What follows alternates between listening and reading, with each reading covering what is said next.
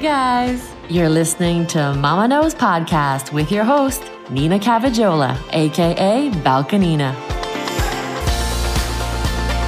Join in weekly as she walks alongside you to navigate topics around motherhood, mental health, self love, and relationships the good, bad, and funny. I know a lot of people are waiting for this episode, and I was so excited for this interview because I needed it more than anything in my life. As you guys know, I have an almost two year old. Actually, I think she might be two by the time this airs. and a four and a half year old. And my four and a half year old has just been, in my eyes, a bully towards my two year old. And I have been a bully towards him. It is extremely difficult for me to admit that, but I've just been the worst and I feel guilty and shame. And I know he feels guilt and shame too. Um, they've just been fighting nonstop. And honestly, it's like unprovoked too. Like my four and a half year old will just hit his two year old sister across the head for no reason. She'll just be standing there. So he's really struggling with something. And I'm excited for you to hear this interview with Michelle Kenney. She is a parenting coach and has been doing this for 12 plus years, has two girls, and went through the same exact thing. So let's dive in.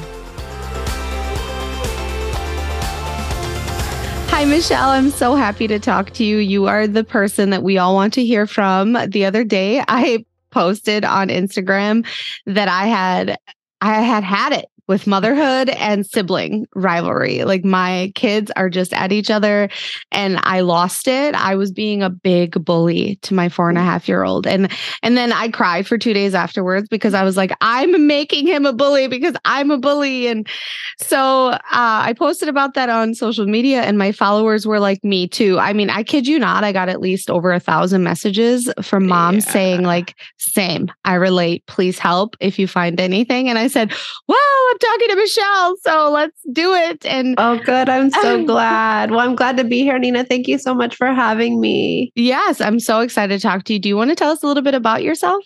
Sure. I'm a mom of two. I have a 17 year old and 14 year old daughters.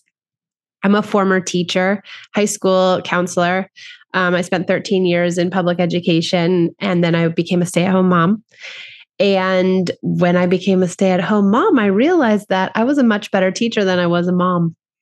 And I did all the things that I told myself I wouldn't, like yelling and threatening and just being like you, like we were talking about a bully.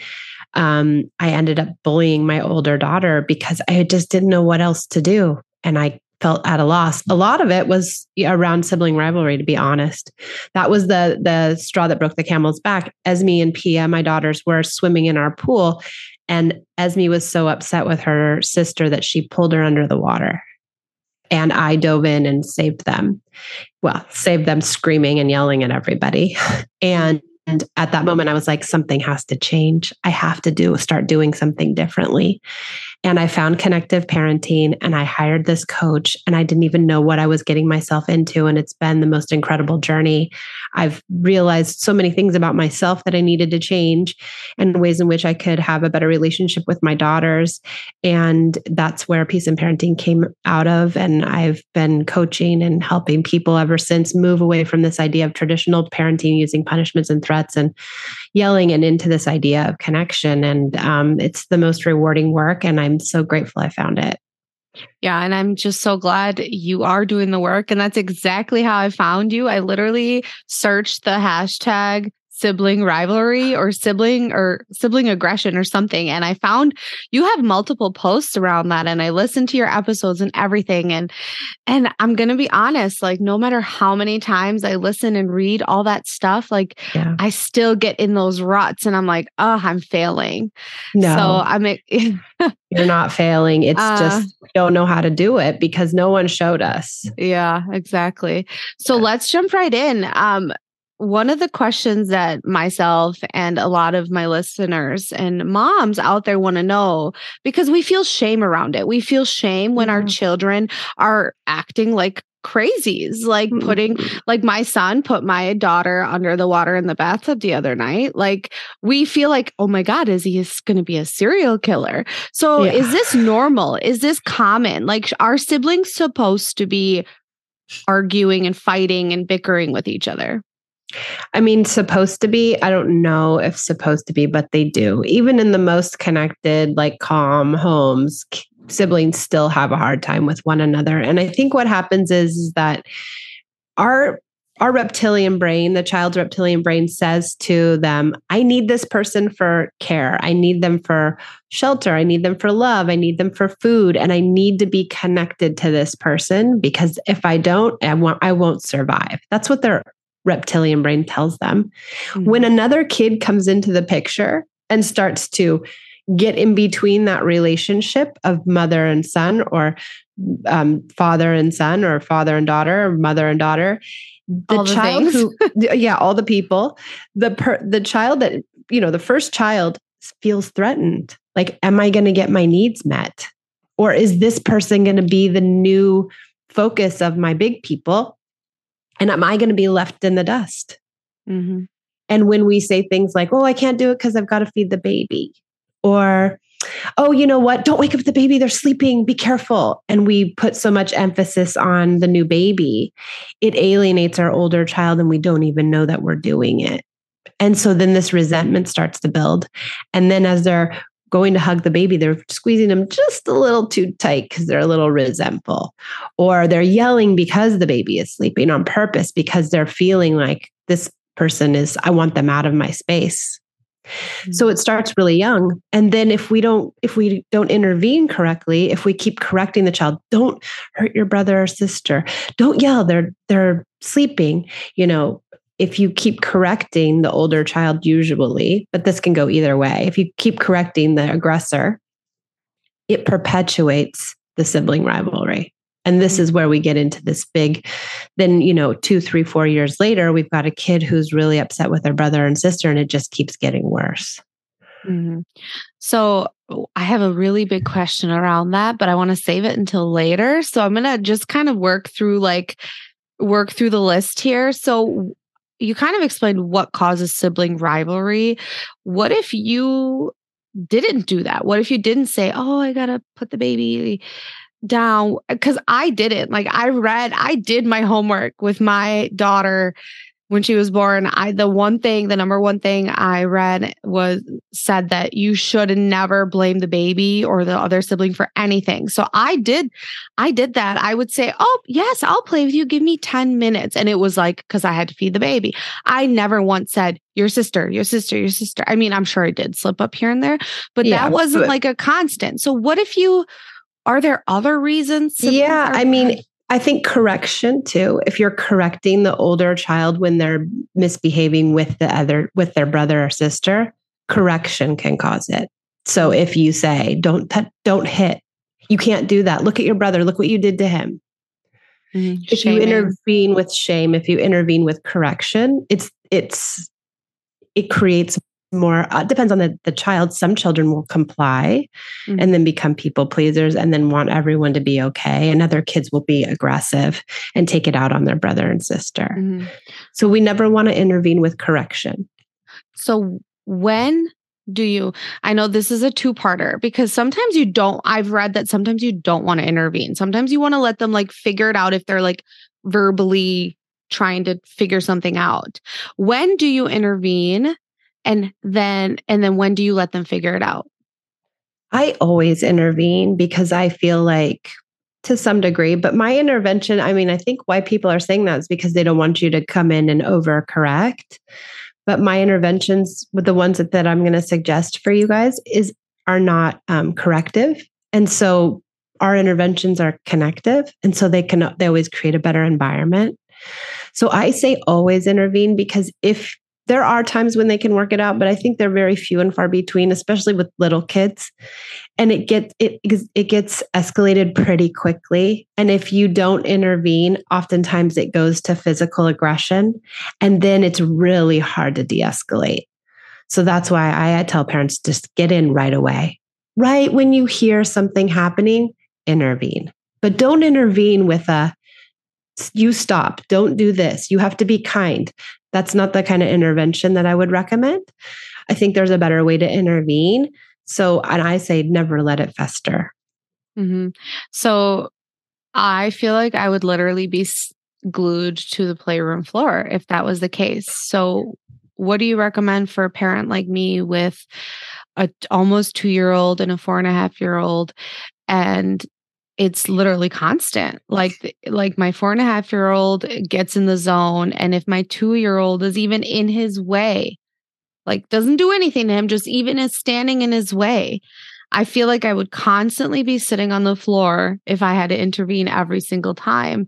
So what do i do? I mean i i can't, I can't you know i can't separate them either because the play area is in one area so, two things. So, first of all, we can't zoom just into sibling rivalry. We have to zoom out into parenting in general first, because we need to make sure that the connective part of parenting is flowing in your house and if if there's sibling rivalry there's always places to increase connection. So we want to make sure that there's no punishments no threats no bribes no yelling no consequences because those things can really decrease connection. So we try to get rid of those things so that that our whole feeling and the ethos in our house feels better because the thing is is that if each of if your oldest who sounds like he's kind of the instigator at this moment mm-hmm. if he feels better in general about his sibling about the relationships he has with his mom and dad he will do better with his sibling. So what happens is, is when a child's disconnected, their prefrontal cortex, their reasoning center of their brain is offline. So when your child hits or kicks or pushes their brother or sister, it means that they're not connected to their reasoning center. That the prefrontal is where all the logic lies, all the decision making impulse control. And when that brain is offline, it means our kids running in their limbic system. It means they're running in their emotional core. Mm-hmm. And so we are in connected parenting, we're trying to get them back online. We're trying to get their reasoning center working again. And that's why the connection piece is so important. And that's why the intervention is so important is to get that brain working again. So we don't have to think about it just in sibling rivalry. We need to think about how am I getting that brain working all the time in my house so I can get more cooperation, so I can have kids who are happier, who like their brother and sister better. It's more the health of the child, emotional health of the child. We want that to be increased. If that is increased, then sibling rivalry decreases. So it isn't so much about what do I do in the moment? Sure, you're going to have to put the fire out. But it's what do I do for the emotional health and connection of my child in every little moment during the day? Mm-hmm. So that means do you have special time every single day with each of your children for 20 minutes with each of their parents? Are you coming with empathy to all of their big feelings? Are you using play as a tool to to navigate sticky situations? And are you setting boundaries with empathy as opposed to setting boundaries with consequences, bribes, and threats and yelling? If you're doing those things all day and you're weaving them in, you won't have as much sibling rivalry. Mm-hmm. But you are going to have some. And so you're going to have to intervene where you have to intervene. And while you're getting these connection pieces going, you might have to either sit on the floor and intervene every time, or you don't leave them alone too much. You try to not have that be part of what you're doing right now while you're working on the connective pieces. But you know, then again, it it is it is something that's going to happen regardless of of anything else. Sibling rivalry is going to happen. Mm-hmm. Yeah, and that was a really hot topic around this con- around this specific scenario with connection. That was a hot topic in my DMs on Instagram. A lot of moms, including myself, I even said this to my therapist the other day. We are giving attention connection i'm i'm like the biggest fan of connection i know i know how important it is obviously i'm human some days i even i said this to my therapist some days i don't want to connect with anyone just leave me alone like get away from me and i'm human and i know that and but I feel like generally I give my son, my four and a half year old, really good connection. Like I, eh, there are days that I don't, um, but I still feel like he's seeking connection. Like, where am I going wrong there? Do you have any like specific type of connection we can do? I know like hugs and no, not and- hugs and not reading books. That's not that is connective and it's great. Connection is not punishing, first of all, and not correcting. So that would be the number one thing. If you're using any punishments or threats or consequences or any of that stuff, that they're the number one eroder of connection. They erode what you're doing. So if you're spending all this great time, but then these other things are happening, they will erode the connection. Okay. So that's the number one thing that I think people like people will be like, I'm super connective but I take the iPad away and I threaten to not go to the park and I, you know, tell tell them a hundred times not to touch their brother or sister. And so then it's like, okay, but that's not helping you. That's that's not helping your cause here. Sure. So that piece would be one. The other big piece is allowing big tantrums to happen and sitting through them with your with your especially little ones sitting through them with your child the entire way through that's a huge connective property that happens in parenting with kids that I think sometimes we don't we don't do or we try to shut the the tantrum down or we're scared of the feelings or it's too much for us. And so that can be a place where we can really add in deep wells of connection is using empathy during tantrums. Mm-hmm. yeah. That- so i don't know if that's happening. Um, and then the setting limits piece it's setting limits but then having empathy afterwards too so mm. when we say connection, I know everyone's like, well, I cuddle with my kids and I read books and I and that is all amazing. And that definitely is connection. But I think of it more in a, like a deeper emotional level. Yeah, that actually that really makes sense. And I uh, I never thought about it like that. I always think like, okay, I'm connecting with him. I'm having one on one. I'm doing the play. I'm doing this. But yes, I I do tend although I do all the things, I'm there for him and his big emotions. I name his emotions. I do all those things. I do tend to be a bully toward him when he's being aggressive and violent and yeah. yeah. So that's let me help like you with that. Self. Let me help you with yeah, yeah. Let me help you with that piece. That piece is huge. I think for people to change. It's hard to change, but when you do, it's like a light bulb goes off. I think for me, it did when I started coming to my daughter, who was also like out of control after her sister, when I started to come to her with connection in those very particular moments when she was having a hard time, it changed everything for us. So if your son comes to his baby sister, mm-hmm. yeah, she's going to be two. Okay, comes to his sister and he hits her or he's unkind to her. And this is going to sound ridiculous and you're going to think I'm crazy, but I'm not. You're going to say, little boys who touched who hit their sister are going to get 500 kisses and you connect with him and you physically get in the way so that you're creating a physical boundary so that he cannot touch his sister any longer. And you are connecting with him and you're continuing to connect with him for five or 10 minutes, whatever it takes to get his prefrontal back online. Mm-hmm. So that mm-hmm. when he does engage with his sister next time, he's doing better. Mm-hmm. So uh, I sorry to interrupt here, but I did try that because I heard that on your podcast. I have a few questions around that. What if you are so mad that that just happened and you don't feel he deserves, and I know this sounds crazy, right? Because obviously he's four, he deserves my love, but you don't feel he deserves to be hugged and loved when he just violently attacked his sibling unprovoked. And who do you tend to first? Like, do you go give him 500 kisses or what do you do with the crying kid who now has a goose egg on her head? That's the one question. One question. The second. Okay, let's question, stop there. So okay. let's do that one. let's do that one, and that's a good one. And a lot of people ask that. Okay, the most important thing in this entire scenario is to get your son regulated. Why? Because if you don't, you're not protecting your daughter if you continue to reprimand him or if you continue to correct him or if you are upset with him, you're not doing the service to your daughter because you're continuing to exacerbate the sibling rivalry. And that's not safe. Mm-hmm. So you owe it to your daughter to come to your son.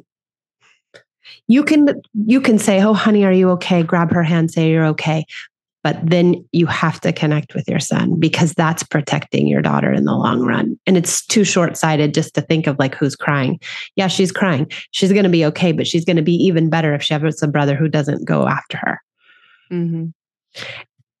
What was the other part of that question? Um, who do I tend to first? And then I feel like when Oh, that you're I too just- upset. Yeah. Yeah. And am I showing him like, oh, every time you do this, you get a 500 kisses. So he's going to keep doing it.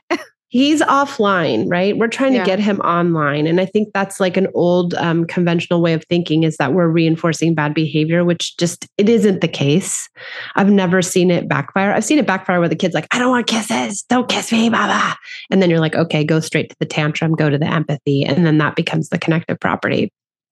But the other piece of it is is that the sibling relationship is long and involved right? And what we see in a snapshot like you saw him hit her that's only a small piece of their relationship. What did she do to provoke him i don't know. What did she do yesterday? Or how has he felt about her? Because she's maybe being the protected one. And are we creating a victim villain dyad here because we're constantly protecting her and going after him? And now he's always the victim and she's oh i mean he's always the villain and she's always the victim. And are we cementing that? And is that why he's hitting her? So there's some there are some reasons he's not a bad kid he's just doing it because he's fearful and frustrated and so if we can reframe that for ourselves then we don't get so angry. He's not doing it because he's vicious. He's doing it because he's having a really hard time with his sister.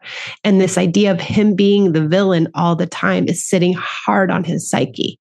Mhm. And I know we're talking about two and four year old here. Uh, that's all I've experienced, but a lot of my moms have messaged saying their preteens, uh, young teens are also doing this, and it can be either the older or the younger sibling. How would you handling it handle it in that situation? Because don't you think, yes, I know that kids don't have a developed prefrontal cortex until like their mid 20s. However, don't you think by like age 12 they should know a little bit better? Mm, no, they, well, do you yell and scream sometimes? Oh, do yeah, you say I'm- mean things to your partner? Yes. Don't you know better? Mm, I should. Yeah. Yeah, we all should. Nobody does. Nobody knows better because we're all human and we take out our aggressions on the people that are closest to us, unfortunately. So, no 12 year olds are so immature. Those poor sweet babies, they don't even know what they're doing. And we have to see them that way. And you have to intervene in the same way. I intervene in the same way with my daughters. I come right in and say, What? This is my intervention. Hey, Mhm. guys, what's happening? What's going on here? Everybody, what's happening? Stop. What's happening? Esme, what happened? She's so mean. She took my lipstick. Oh my God, I can't believe it. Oh, she took your lipstick. Okay, this is hard. I'm really sorry. Empathy. Why? Get the prefrontal online. Empathy creates connection. I'm empathizing with her. I'm listening. I'm not taking sides. I don't even care who stole the lipstick. I don't care about the lipstick. I don't even care about this fight. All I care about is empathizing with this child to make her feel better. Hey, Pia, what happened? I took her lipstick because she's always taking mine and she left it in the blah, blah, blah. Oh, she did. Okay. Empathy. People are back online now. Okay, guys, what can we do here? Because I have older kids. What do we do here?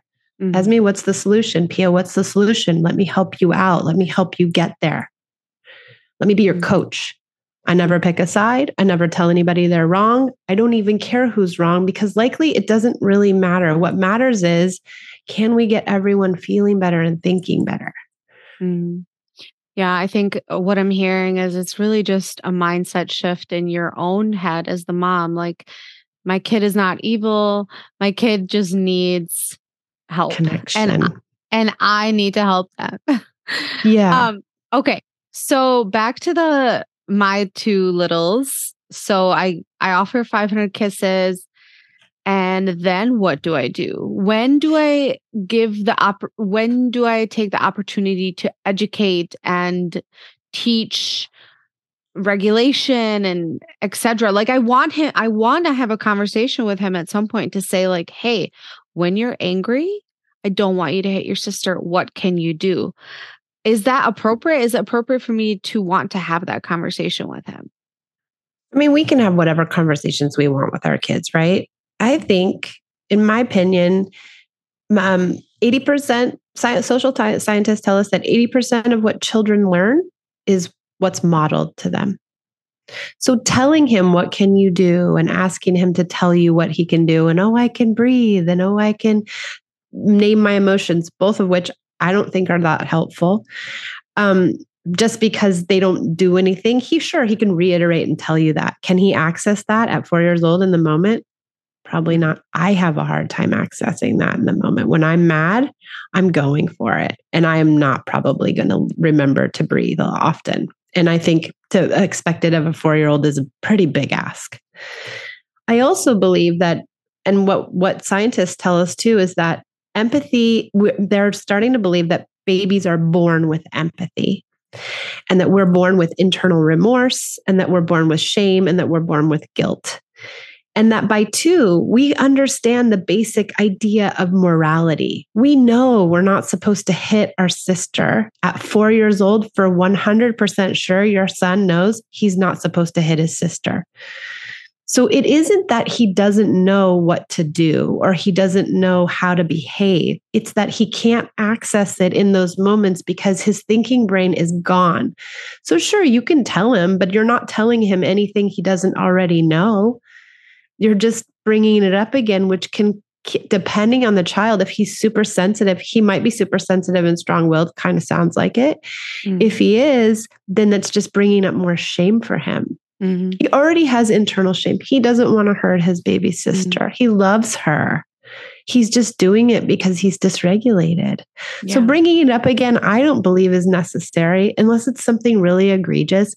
I think we let it go because he knows and we want him to get to his internal shame. And then again, when you're having the conversation later, does it cause him to be to believe that you're on her side? Does it cause him to have some resentment? later and say, oh, she's always on her side. Of course, she had to bring it up again. And does he go to more internal shame? And does he go to this place of anger toward the both of you? As opposed to if you just let it be, will he sink into his own mistake and internalize it? And will that become his learning ground? Mm-hmm. That was so powerful. Um, I almost like started crying there for a second. I had to hold it together. But okay, so what I'm hearing there is it's okay to just let it go. And honestly, that's hard. I feel like I need to teach him yeah. a lesson and yeah. not to like scold him or shame him, but just to like teach him. And and I think a lot of that stems from me wanting to wanting him to be just a good, respectful, regulated kid. Um, and what I'm hearing you say is just let it go.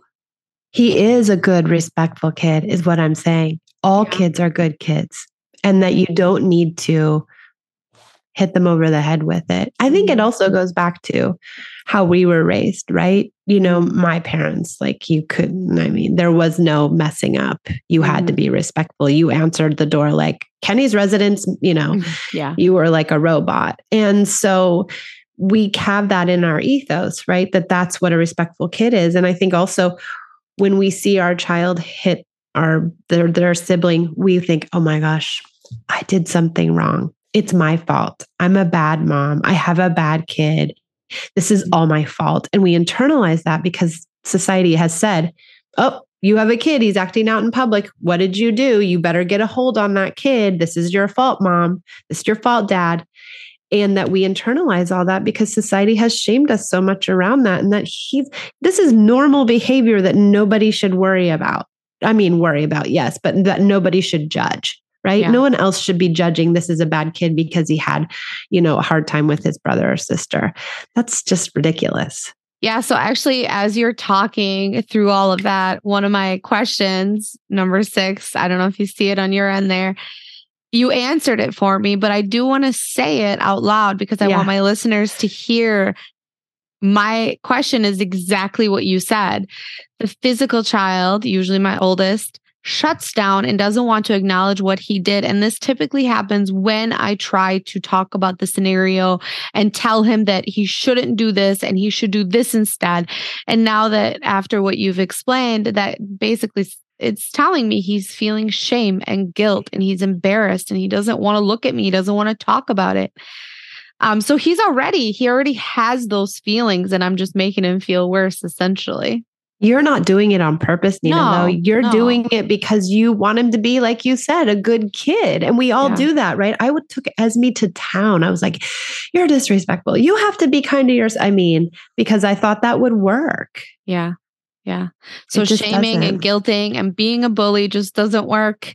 Um, I do want to you you've been there, right? You've been where I am and I do Yep. want to just make sure everyone here listening knows that we have bad days as moms and we can be bullies.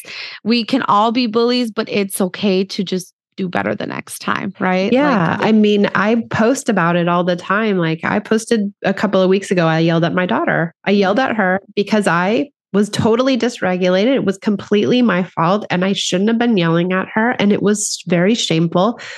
But there's no way you can parent and not make mistakes. That's just not going to happen. mhm. And that's okay. As long as our mistakes, though, now these days are so much more forgivable than the ones of our parents because we apologize, because we take responsibility. We say, I said, Esme, this is not your fault. I am totally at fault here. I take full responsibility for what happened, and I'm sorry. Mhm. And my parents never did that. And so No. it becomes a place where we rupture and repair. We teach so many good things about apology and we teach about amends and we teach that we're human and that we accept our own mistakes. And then, you know, with this whole sibling thing, if you don't take sides and you don't shame and reprimand, now you're telling them it's okay to make a mistake in your sibling relationship too. I will not chastise you for that. And you will not chastise me for mine. Mhm. I want to back up because I thought of one last question around the sibling, older sibling hitting the younger. What do you now say and do for the youngest? Because they've just been violently hit and Yeah. that sucks. And now they're like, wait, mom's giving him 500 kisses and he just beat me over the head. I feel like, well, first of all, you're showing your younger one two things. You're showing your younger one you can make mistakes and mom's still going to love you. She's not going to shame you. She's not going to embarrass you. That child who's watching is gleaning a lot of things and they know now I can make my mistakes and I'm not going to be chastised for it either. And all mistakes are acceptable in our house. So you're teaching them that. You need to come to them and hug them and kiss them and make sure they're okay. 100%. You're not going to just ignore them completely. I mean, they're there. Likely you're all, if you're little kids, you're all just sitting there on the, the, the carpet. You can have both of them in your arms. You're not just ignoring them. But I think more importantly, and what I see is that if this becomes the norm, like a lot of times, if you keep punishing or correcting or whatever during sibling relationships, as they get older, and you then say, Well, I'm not going to, they'll be like, Well, aren't you going to punish her? Well, aren't you going to take her thing away? They expect you to be the judge and jury. They expect you to come to their aid. You're also telling her, like, I'm not going to put you in the victim position. I'm not going to make you the victim in our house because there are no victims and villains here. We're just people trying to get along. So when you shame and embarrass and correct, then you're also putting your daughter in the victim situation. And in this paradigm, you're not. Mm, that's a good way to think about that. All right. So you've given us so much information on how to help a sibling relationship. Are there any other random tips that you can think of that can that we can do as moms daily Yeah. to nurture a sibling relationship? What you can do, which is so fun, I think, is you do sibling special time. So mm-hmm. you would say to your son, okay, we're going to do everything that your sister wants to do for 15 minutes. She's in charge. We're going to just follow her lead and she's in charge. And then you'd switch and do it for your son for 15 minutes. And then pretty soon you can let them do it by themselves. And then they have this sibling, it's like a, just a, a good connective piece of their sibling relationship. And I find that kids love doing that and they love being in Mm. charge and then they they really like the reciprocal nature of it. Would you do that with teens too? Yeah, I mean, you can't really make them. With Yeah. with little kids, you can tell them and make them, but with older kids, it's a little bit harder. But I have to say, my girls get along pretty well now after doing this for 12 years. Yeah. Yep, they're pretty good. I mean, we have our moments, don't get me wrong, Sure. but they're pretty good. They're not bad at all. Okay. So sibling time, connection, empathy, all the things. And it's okay that you have bad days. I just want to make sure that everyone hears that because it sounds, it all sounds so easy and simple and beautiful, but in the moment, sometimes it can be so difficult. It is. I think we sometimes make it harder on ourselves because we get into this place where we get so ignited you know, like, oh my God, I have to make it better. I have to fix it. I have to do, I have to do. Just lean into it. It's okay mm-hmm. that they're fighting. You can just come in with as much calm as you can mm-hmm. and intervene with as much connection as you can. And it's also, it feels easier to me. I think mm-hmm. when I can just let go of trying to figure out who's the who's wrong, who's right, what do I do, what do I say? Because you really don't have to do much. You can do a lot less this way. Yeah. Michelle, thank you so much for all You're of this. Welcome. It it, it's it was super helpful. I was super skeptical because I was like, "Well, I tried the hug thing; it didn't work." Tried people say that. you know what I say too? What maybe some of your listeners too? I have a sibling rivalry course. It's uh-huh. thirty nine dollars. You can find it on my website, but it goes through all of this stuff and it has parents asking questions like you asked, mm-hmm. lots of questions, and I just fire back answers and we get into a deep discussion. And so that might be a good resource for people. I love that. I'll make sure to link that below too. So, yeah. uh, with that, will you tell us all where we can find you? Yes. Peace and Parenting on Instagram. Peace and Parenting on Facebook. And I have the Peace and Parenting podcast, um, which is a great resource. And I have a book coming out called Unpunished. And so you can, it's already on Amazon. Um, so you oh can get God. it there or you can get it through my website too. Congratulations. That's huge. I'm excited to check you. it out. All right, Michelle, thank you so much. Appreciate it. I hope you took something good out of that because I sure did. And I did not hold back with my hard questions. You guys know I never do. And as always, if you loved this interview, if you loved this episode, please leave a review. Give me a follow on all socials. And Let's talk next time.